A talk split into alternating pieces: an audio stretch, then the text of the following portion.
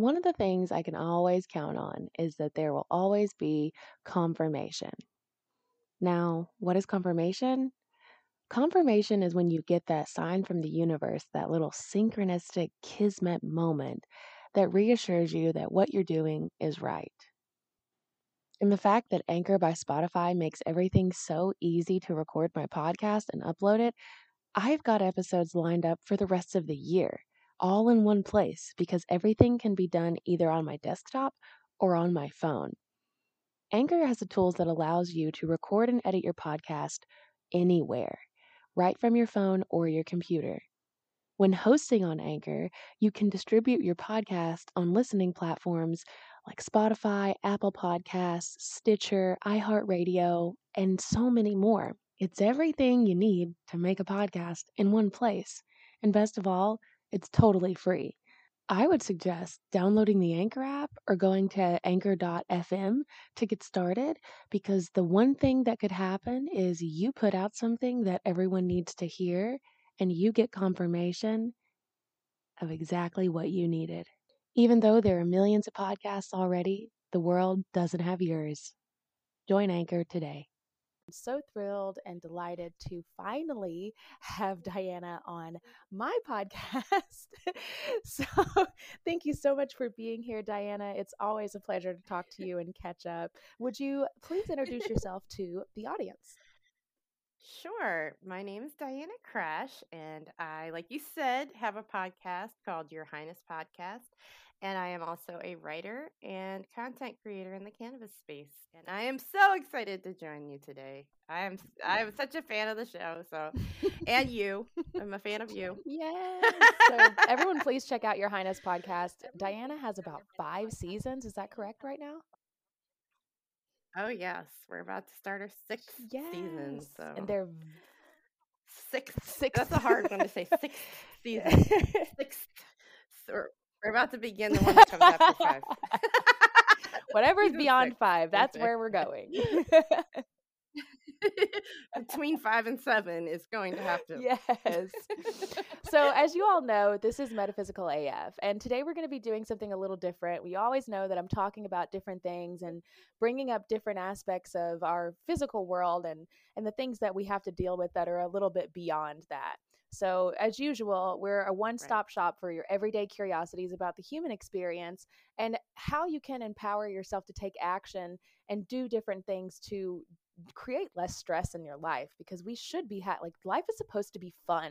That's why we came here to live. Yeah. And today we're going to talk about something that is not really talked about a lot. Uh, me and Diana talk about it all the time. So we literally had to put it into this podcast format. And that is going to be spirituality without accountability. Eey. Yeah. That's a big one in this industry, or this industry being plant medicine, right? Like that, we see that a lot. As a matter of fact, I'm even seeing it being addressed on programs mm. like uh, Samantha Bee and things like that, because there is this weird, uh, I, I think Trevor Noah just did a, did a special about it. It's like this weird, like intersection mm. of like fake spirituality and obviously, we'll talk more about it, you know, and, and, and delve into that some more. But like without right. accountability, it's just so hollow, you know, like you just like you were just saying, you have to take care of yourself. And and a lot of that involves being accountable as a person to yourself and also holding other people accountable.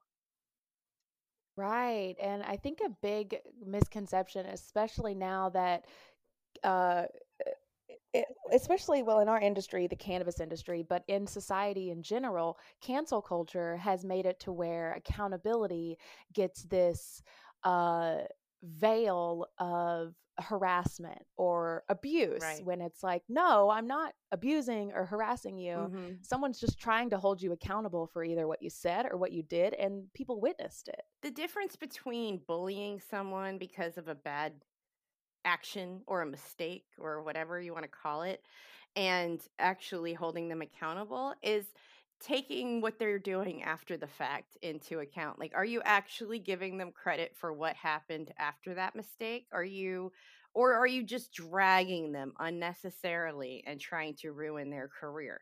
There's a very big difference between those two. Right. There is a very big difference. And a lot of the times, especially in this industry, I feel and I see that people get called out for things and then they don't change their behavior. And then they actually form an echo chamber of other people who exhibit the same behavior. And then they all piggyback off of each other. And that's where we get this whole, quote, support women in cannabis movement. Right, right. Like, like there are some really valuable parts to that, right? Like, yeah, sure. Yeah. I want to support women. I want to. That's what my podcast was born out of, the idea of that. But also, being a feminist for me means including all of the genders, and that means non-binary people as well. And and it also means including everybody under that umbrella, you know, not just what you think right. the version of that person should be. Not and, and also it includes, like we just said, accountability. If you're saying unabashedly support women without critique, without critical thinking, then right. you're setting yourself up for another situation like Harvey Weinstein or, you know, mm-hmm. insert whoever, whatever predator here. Because as you know, and I know, and over the years have heard many, many stories about, women are complicit at times in mm-hmm. covering up these acts because they... And, and the other women, the women that are experiencing these, this abuse and, and these attacks and things like that, they don't feel safe coming forward right. because the very women that they think are supposed to help them and protect them are protecting the people who are the attackers and the predators and all of that. So it's like, if yeah. we're if we're just saying support women, support women, don't say anything negative, don't call out anything, then that's like such a blanket statement that can be so dangerous. Yeah. And it goes into the concept of spiritual bypassing, mm-hmm. of acting like everything's just love and light and sunshine and rainbows when it's like, it's, it's definitely not. Right. It's absolutely not. And if you, you know, if you take a stance or you, you know, do whatever to, you know, essentially say, yes, I'm going to support these women, but I'm not going to speak up when things are wrong or when things are not, you know, when I see something that's not okay, especially when I see another woman doing something that's not okay. We have principles that we have to stand by, and bypassing the fact that everybody has, everybody, no matter who they are, uh, is improving every single day. And they've definitely, like, we've all done things that we're not proud of, but the the blatant ig- like the blatant ignoring of right. the things that are done right. is, it doesn't move the it doesn't move anything forward. It doesn't help us evolve. It doesn't help us figure out how to fix these problems right. because they just keep getting cycled and recycled over and over again. With every new women's group that opens, they've all got the same. Yeah.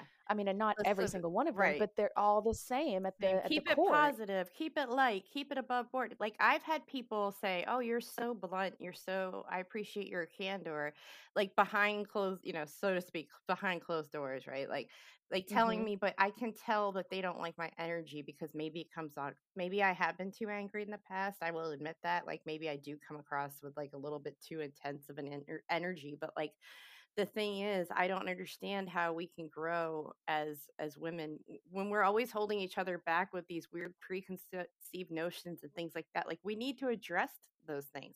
And furthermore, not even just saying what, what bad behavior, right? Like, we need to just cover all of the things that really make right. make women empowered, okay? Like, why are we not talking more about the lack of support that poor women, disabled women, mm. queer women have in this mm. industry? Like, we, and I'm talking not just like support on social media. We need right equal, you know, we need like real support, real support, financial support, childcare reimbursement, fully realized benefits that make it actually livable for the person to have the job. you know, right. Like quality jobs, quality jobs even. Let's just start there. You know, instead of talking about how many women are in C-suite positions, let's talk about the lack of quality jobs that are available for for everybody else yeah. who can't fit into that C-suite role. Right. And it's, we know that even just outside of the cannabis industry, when you go to get a job, you're not immediately put into the C-suite. You have to work your way into that role. And sometimes it takes years. Yeah. And that doesn't seem to be the case with the cannabis industry. No. Is people can be, you know, because of the regulations and because of the compliance in different states, uh, specifically here in California, if you were a business before twenty eighteen and you were in the Prop sixty-four medical type of a structure, when the when it changed over to become recreational, if your business wasn't set up correctly or you needed to trans like transfer your business into a different kind of structure from an L L C to a C Corp, you have to have officers that go into those roles, and you have to have a board of directors. And this is something that people in this industry don't really grasp or understand. They just think, oh, I can just make a brand and I'm the C E O or I'm the chief whatever. Yeah. Making up different C-suite things that don't actually it has to even be based exist. In reality. Thank you, thank you. Right. right. My partner just said that to someone earlier on the phone. Is that's not based in reality, right? And yeah. I, I think I have that argument every day, um, because as we know, we see a lot of uh, fake accountability yeah. or fake acknowledgement and fake recognition because it's paid. Right. It's the the privilege of being able to pay someone for P R, like the yeah. women who are in cannabis who don't have childcare, but they still have a job, but they still have to pay for the childcare, and their job doesn't give them anything extra or give them any kind of leeway to be able to do that. Right. They're not the ones that are featured uh, on social media or in magazines, or like they don't, and a lot of the problem is they don't know who to contact because right. these people, and a, a lot of the times the people that are the P R people or a lot of people that are the publicists for people in cannabis, they've got their blinders on like a horse. Like they only see what's right in front of them, and they, they right. don't really look to the right and the left to see the disabled women and, and men and trans people and all of the people that actually made it made it possible right. for us to have access to cannabis. Absolutely. It's, yeah. it's insane. And if I can quote Koa Beck really quickly right here. Yes, please. It says, and she's not talking about cannabis, I should make it clear. She's just talking about white feminism in general and, and like what we're talking about basically. In a time of alleged heightened feminism, women of color and poor women are being left behind. And yet the trappings that uniquely target us, like poverty, incarceration, police brutality, and immigration, aren't often quantified as feminist issues.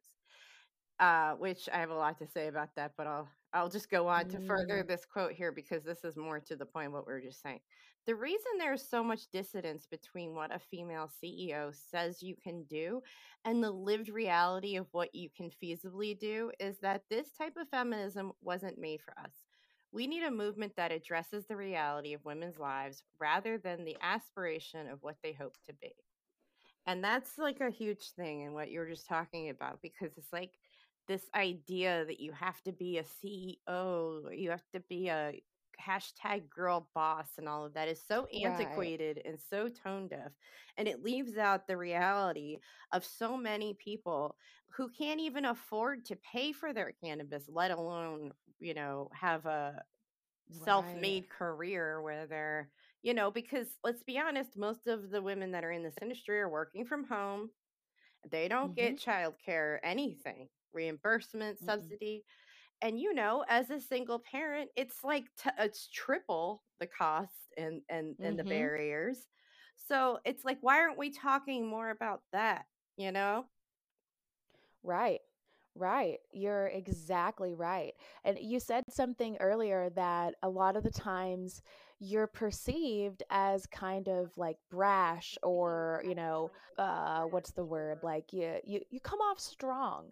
Um, and as, you know, in your experience as a white woman, that like it's, it's this concept that women cannot be assertive, and especially in a space mm-hmm. that's, mm-hmm. you know, quote unquote, yeah. male dominated. Like we live in a world that's male dominated. We live in a patriarchal type of world still. Like we're still in this twenty-three thousand year cycle that hasn't switched over to go back into this divine feminine.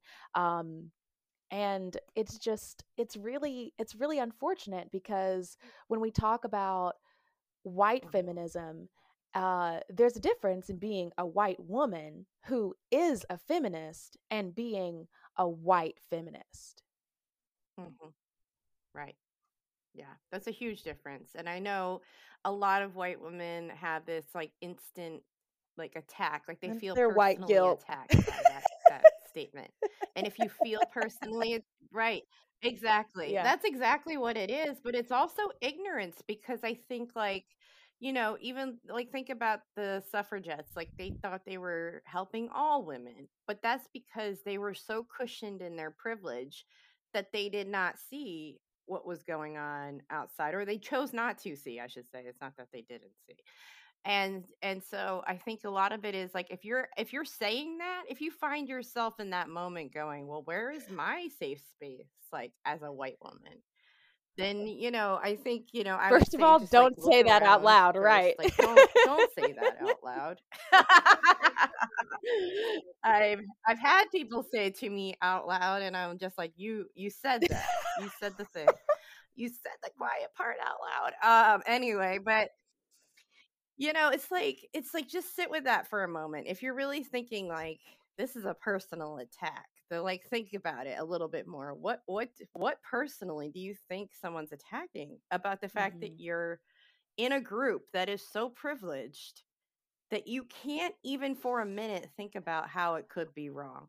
Like that's how privileged yeah. you are. That it's yeah. just like an unbelievable concept. Right. That you could be in any way excluding other people.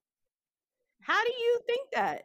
How do you think that? And in the moment still say, well, yeah, it is kind of white, and I guess we could do better. Like, I mean, come on now.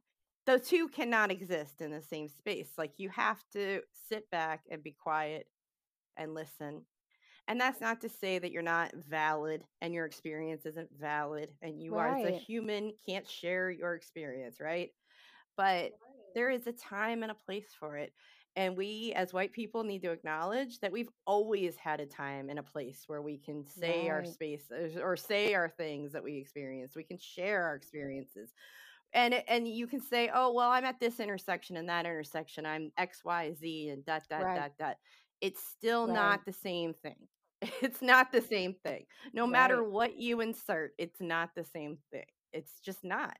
And if you're finding reasons to to try to like justify why you think it's okay to say it is the same, right. you know, that's where you are doing the wrong thing. You are on the wrong side.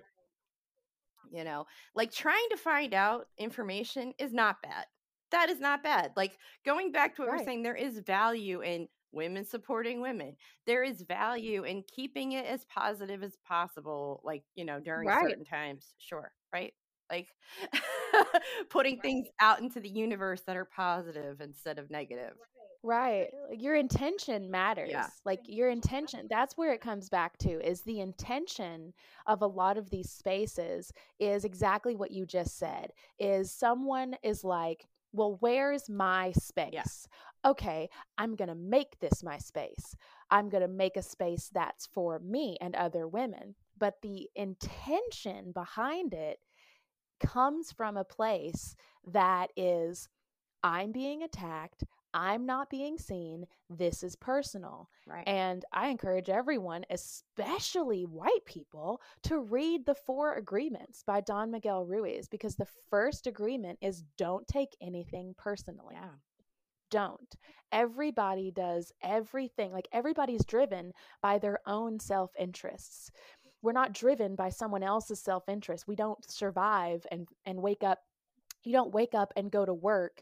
Uh, I mean, unless you're a parent, usually for someone else's self-interest. And that, and the basis of it is it's still in your best interest to provide for your child. Right.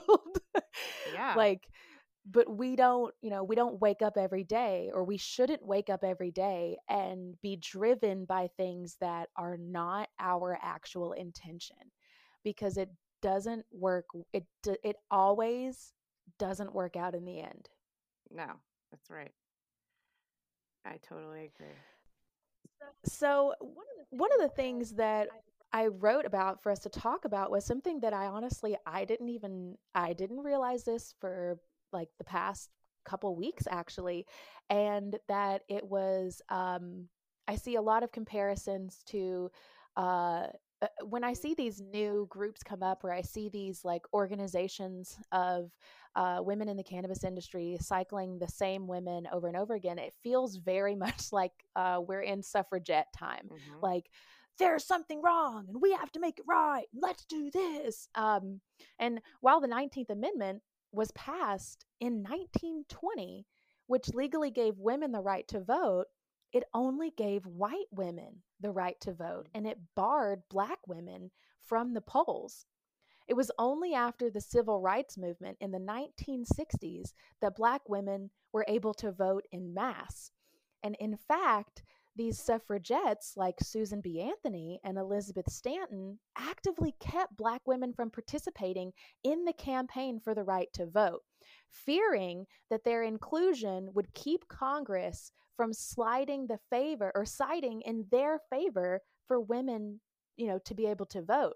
And this was less than seventy years ago, maybe like less than eighty years ago, less than one hundred years ago. We're talking about how certain women were keeping other women from participating in campaigns. And I have experienced this personally, professionally, only in the cannabis industry, mm-hmm.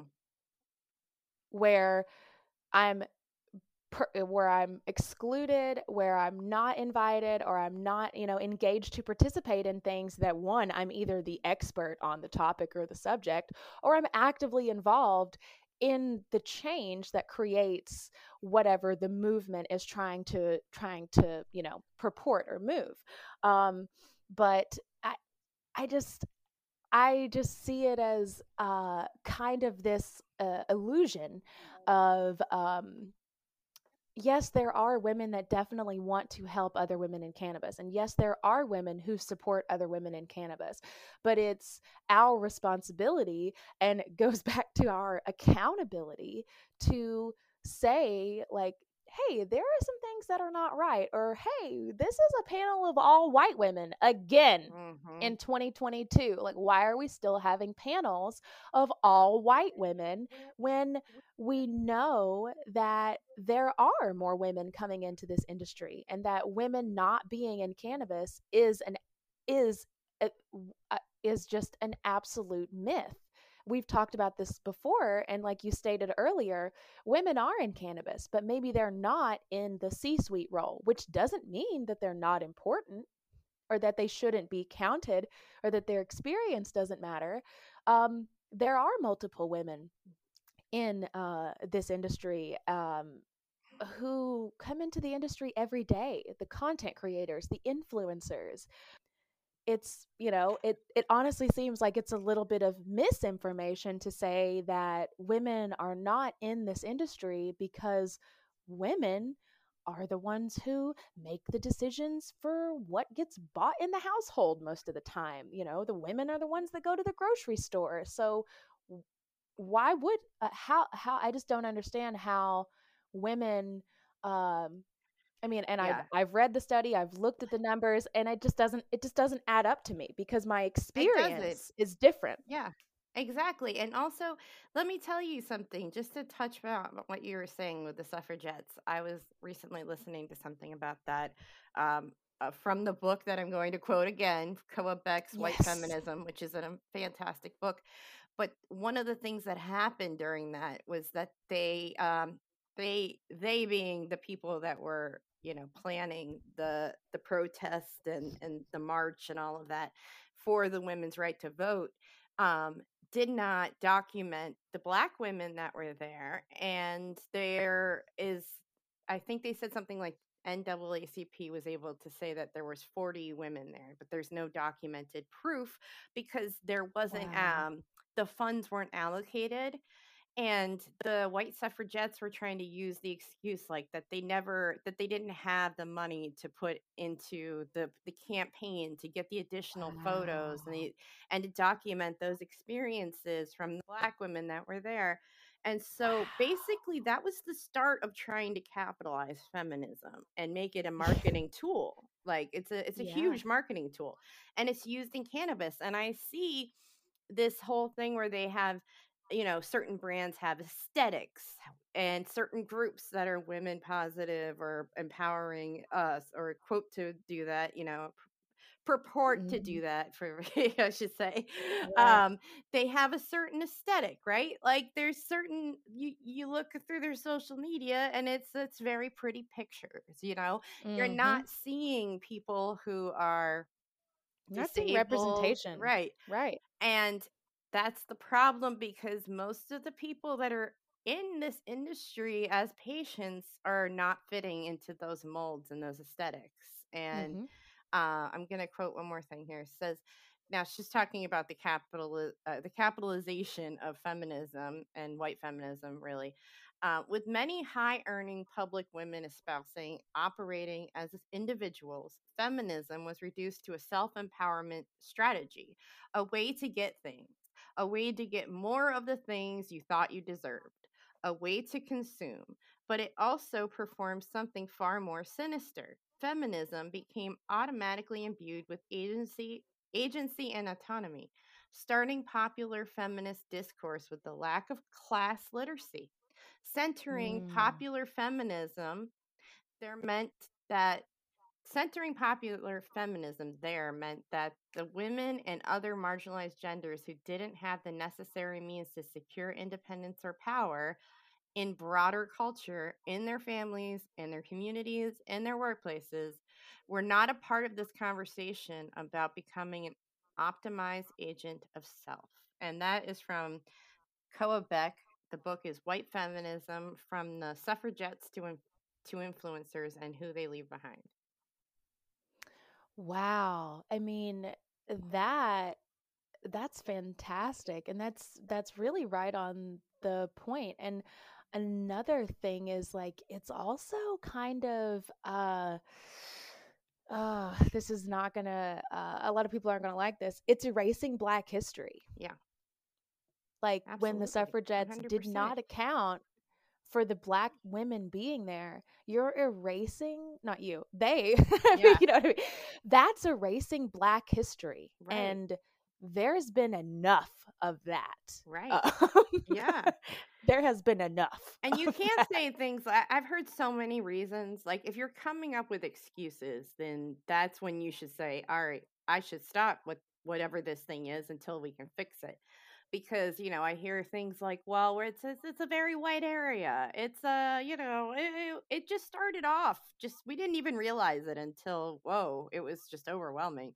No, you're in an industry that was literally created on the backs of non-white people, okay, who are still mm-hmm. being not just imprisoned, but are are experiencing custodial issues with their children, experiencing mm-hmm. major job losses because of use, experiencing, you know, extradition issues and things like that. Like, yeah. And so if you're not actively saying, okay, we're starting this thing and we need to make sure those people are involved from the moment we begin, then you need to stop whatever it is you're doing and reframe, right. refocus, because then otherwise it is this like false spirituality, this whole like, oh, we're supporting each other. We're building each other up. We're elevating. You're not, you're, you're just maintaining, right. maintaining status quo.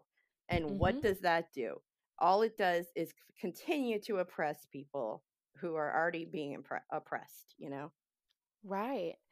And it's it's almost like Uh, I keep using the word echo chamber because it's it very much seems like it's the same cycle of stories and listicles and influencers.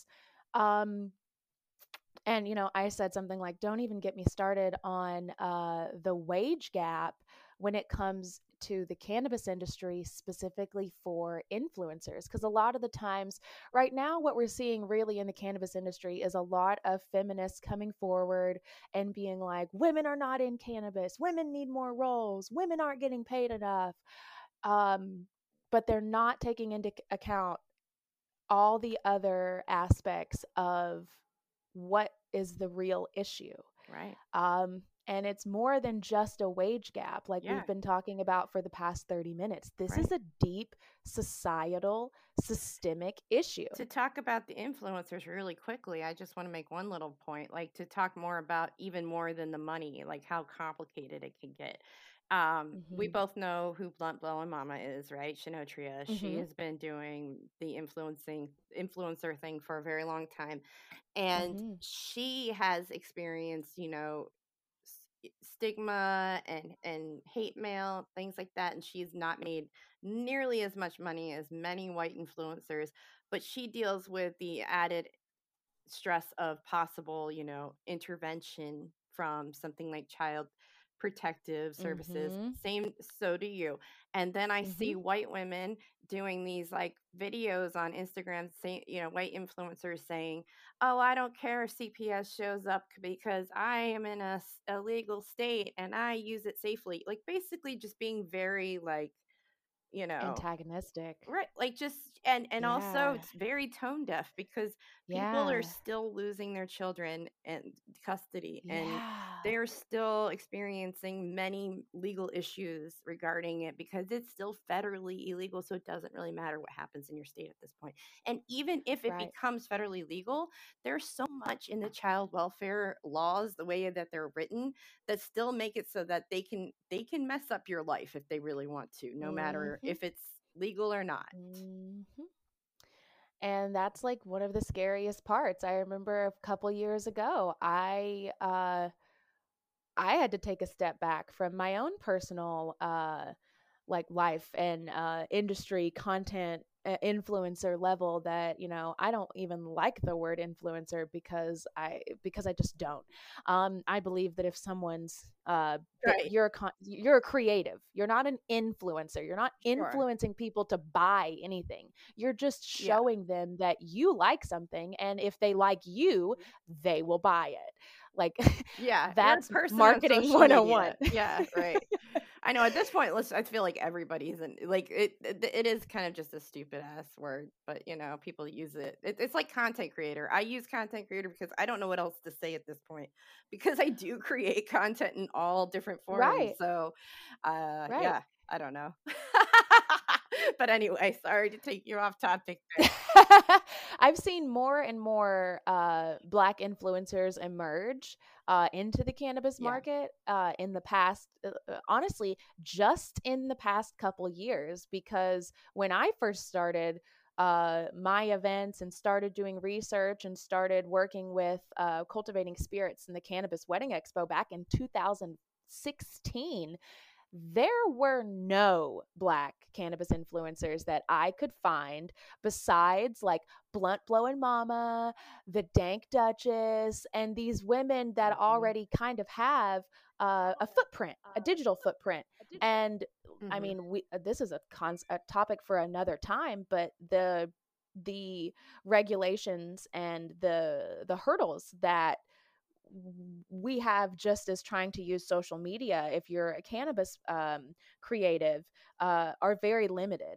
Um, you're shadow banned, you're blocked, your hashtags are blocked. You know, it's it's really hard to be someone who's, uh, you know, quote unquote, an influencer, especially if you're a woman in this industry, because you just, there's just more hurdles, but it's not impossible. And that's where this women supporting women actually does come in to be the accountability that we actually need, is because if you know someone or you follow someone reach out to them, start a conversation, communicate. Like that's why, like we are in this industry because we want to find other people that are canna curious, that do, you know, need help yeah. and relief, and cannabis may be the only thing that worked for them. But there's that line that we have to be careful not to cross of being like, you know, there's the there's the supporting women, and then there's the the other aspect of not uh you know going online and being not like being critical, right not right. being critical, not being um you know just not being smart in what you're doing and what you're putting out, and continuing the same narrative doesn't doesn't really help move the movement forward. It it actually no. keeps it pretty stagnant when we keep seeing the same listicles Uh, or the same right. panels of the same yeah. white women, the same white people organized by white women who clearly, right. hate to say it, don't have any black friends. And that's why right. these panels are so white, because they don't have any black yeah, friends. And can I just, right. And can I just say something to be even more brutally yes. honest about it? There's not one topic about cannabis that any white woman is more qualified to speak on than a woman of color. Absolutely. And so it's just like, don't say, oh, well, you had to be the one to talk or this. Or, there's no there's no reason for it. Put yourself in the back seat for a minute. Right. You will have your time to speak. You have had your time to speak. Yeah. You know, it's it's not it's not your time right now. You know, it's just not. Right. Like it, it I don't know how else to say it, because I I feel like sometimes I'm like, okay, I don't have to say it, right? I don't have to say it anymore. And then I get, you know, these emails that are just packed full of entitlement with requests for me to to pitch these people I just met to other podcasts and things like that. And they're all white women. Like, I've only ever had these types of requests from white women. And it's just like, hey, hey. Right. Like, what are you Look doing? Look in the mirror, y'all. Look in the mirror. And and it may seem like I'm being mean, but this is where I get irritated, because it's like, there is a big difference between gossip and the truth. Yeah. Right? Mm-hmm. Like, you're just, so fun fact, the word gossip came from journalists having to wait for the court to go in session to be, you know, to come back from being in session. So they would go sip at the bar while they were waiting. And that's where it came from, you know, go sip on something. Anyway. Um, sorry, I just nerded out there with some trivia. No, but you're speaking exactly up. Right. Like, speaking up and being heard is different than gossiping. And you have a, like, y- you should never let anyone make you feel bad no. for your experience, because you cannot be silent when you've had an experience that can help someone else not get taken advantage of. And I don't remember who quoted this originally, but it was something like, if you don't like what's written about you, you should have behaved better. And, and that's just the mm. truth. Like, there mm-hmm. are a lot of parts of our lives that we're just uncomfortable with having out there. But then it's like, that's how we grow. As uncomfortable as it may seem, and it's it's not gossiping just to say, hey, you know what? You're not. This was not cool. That was not a cool thing that you did. And you know, maybe you don't say it that way. Maybe you do it another way. But like, just right. don't be so afraid of saying the things that you want to say about other people's behavior, you know, because we're all human. Absolutely. I've gotten exactly. We're all human, and your personal accountability, the accountability to yourself, is to speak up when something isn't right. And it doesn't matter. Like, I've had people, I've had one woman in particular email me and get mad because I told an organization that she decided not to pay me and decided to pay a white woman over me who was less qualified and did not have as much experience and actually had no actual cannabis certification or training in any aspect. And this woman was solely just an influencer. Um, and this woman got upset with me because I mentioned to the organization that I had done the work for for free, that if I was to come back, I would like to be paid. Um, and I received an email like, how dare you speak about me like I'm unprofessional? And I was like, well, maybe if you behaved better, I wouldn't have had to tell my part. Like I wouldn't have had to tell my experience the way that it was, but you're not going to make me feel bad for sharing my experience. I don't fucking care if you don't like it. Yeah. I mean, I don't do it that much anymore, but one way to get a company to like automatically apologize for shitty behavior is to publicly shame them on Twitter or something like, hey, this is what happened. And then all of a sudden they're like, hey, how's it going? We love you. Mm-hmm. Can we help you? Yeah. And it's, you know, it's like, yeah, well, okay. You could have just had, you know, good service or good product. That would have been cool right. to start with. Or right. But, or just not yeah. been an asshole. Um, yeah, exactly. But so that part. so, so we've talked a lot about like what's wrong and what we can do to improve. Um, but let's leave everybody with something that they can walk away with that's tangible. What can someone do today that they can help? Uh, they can help a woman that they know. They can help someone that maybe they don't know, but you know, knowing's half the battle. And one of my friends says, you don't know what you don't know. And that's probably my favorite saying that I've heard this decade, because that's a lot of what it is. You don't know yeah. what you don't know. And there's a lot of people who don't know in this industry who are, you know, acting like they do know. And when someone says, hey, that's not right, or hey, yeah. this isn't inclusive, or this isn't diverse, do you know? do you know that, you know, your your panel or your clubhouse room or your whatever of all, you know, majority white people, that's actually not inclusive, that's actually not diverse, um, mm-hmm. as you claim. Uh, how can we, how can we, because, you know, I'm a Black woman and you're a white woman. So this is really us, you know, quote unquote, yeah. building a bridge. Um, yeah. to to really talk about this and be open and and give people solutions, because right now I'm not seeing solutions. I'm seeing a lot of the same thing yeah. just over and over again. And people, you know, people live in their own little social media bubble, which is their exclusive echo chamber to be like, look at this thing I'm doing. I'm doing it's so yeah. great. And look at all these panels that I'm on. And look at all the white people I'm surrounded with. And then when someone's like, wow, this is really white, they block you and they shut you down and they silence you.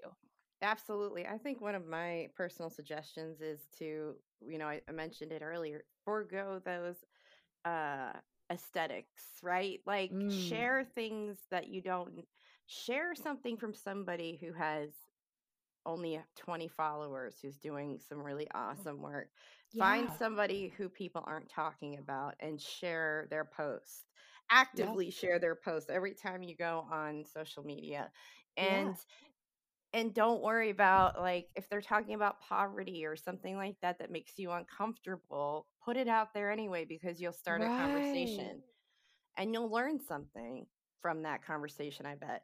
You know, so it's it, I think that's the number one thing, because this this being the cannabis industry and plant medicine in general is already so oversaturated. So like your brand doesn't really matter. Like your branding of your social media isn't really that important anymore. What's no. important is when you're what you're showing, uh, what what your real reason is. What's your why?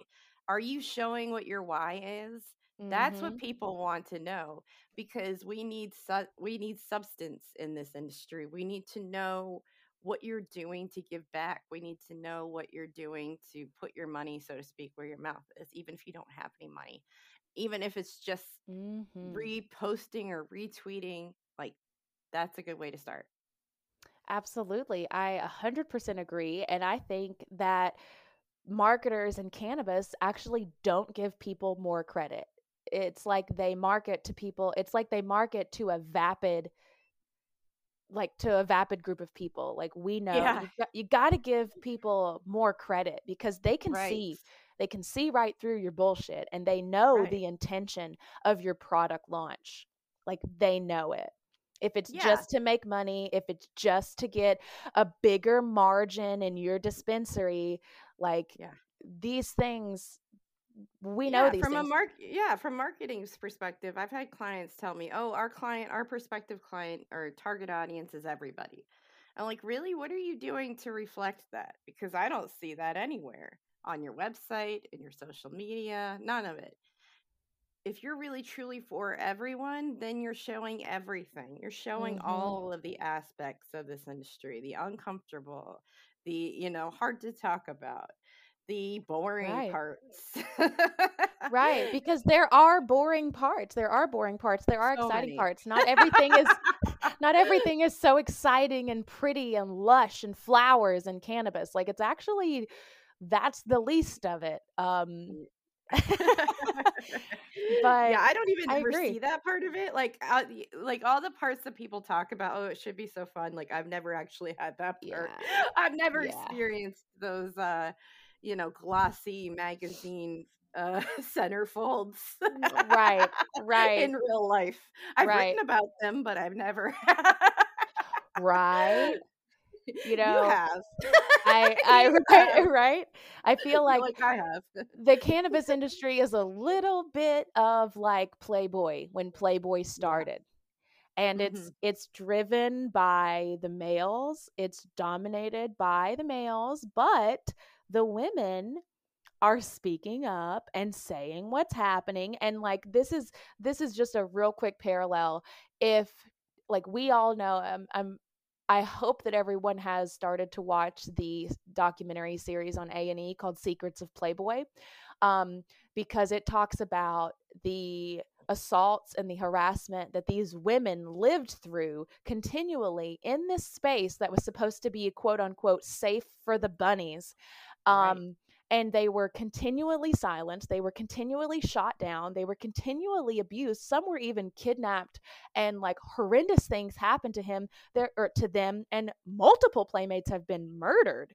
And like the pa- people like to say the past is not the future, but if you don't know the past, you will repeat it. And these things that happen when we try Absolutely. To silence women and say that we're not going to speak up about things that are wrong are absolutely going down the wrong fucking road. Yeah, absolutely. I've had one hundred percent. And also, just to make that parallel go further, like that whole, you know, movement, whatever you want to call it, Playboy, was supposed to It was lauded as this like civil rights movement in a way because right. he was supposedly so proactive in the civil rights movement, right? right. But he wasn't treating he wasn't. these women like actual humans, and so therefore right. he wasn't really involved in the civil rights movement. But but it, it, it shows that parallel to the cannabis industry because it's like, oh well, look at look at what we did. We right. we have some expungement clinics, and we have you know right. this program that we support and da, da da da da that's all well and good, fine, but beyond that, what else, you know? Right.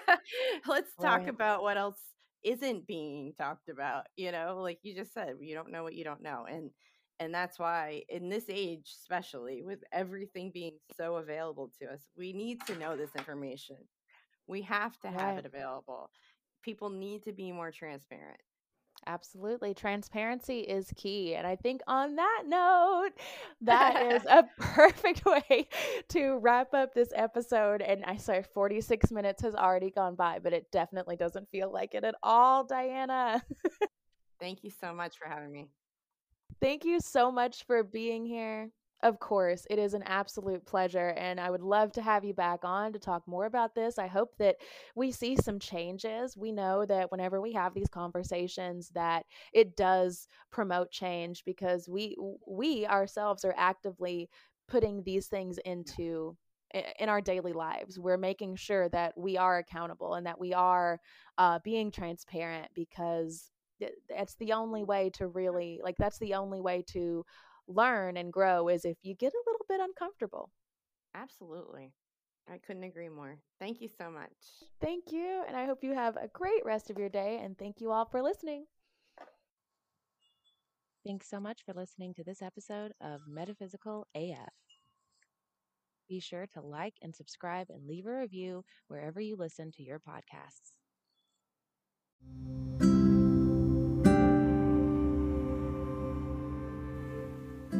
Connection with self, body, and universe is essential to mindful practice, and yet we so often struggle to make time to reconnect with ourselves. There are times for realism, and there are times for our imagination to take hold. The Metaphysical Cannabis Oracle Deck is designed to help you tap into your intuition encouraging reflection, and opening the third eye through herbal healing. Written by Maggie Wilson, the first Black female cannabis sommelier, it combines her expertise with richly illustrated cards by evocative artist Ijiwa Ebenevi. These cards will teach you how to free your mind and let your connection to the universe unfold. The deck will be featured in three international museums in Amsterdam, Italy, and Barcelona. The Metaphysical Cannabis Oracle Deck is available at union square and co dot com. Also available at Barnes and Noble, Books A Million, Amazon, IndieBound, Bookshop, Thrift Books, Walmart, and multiple international retailers.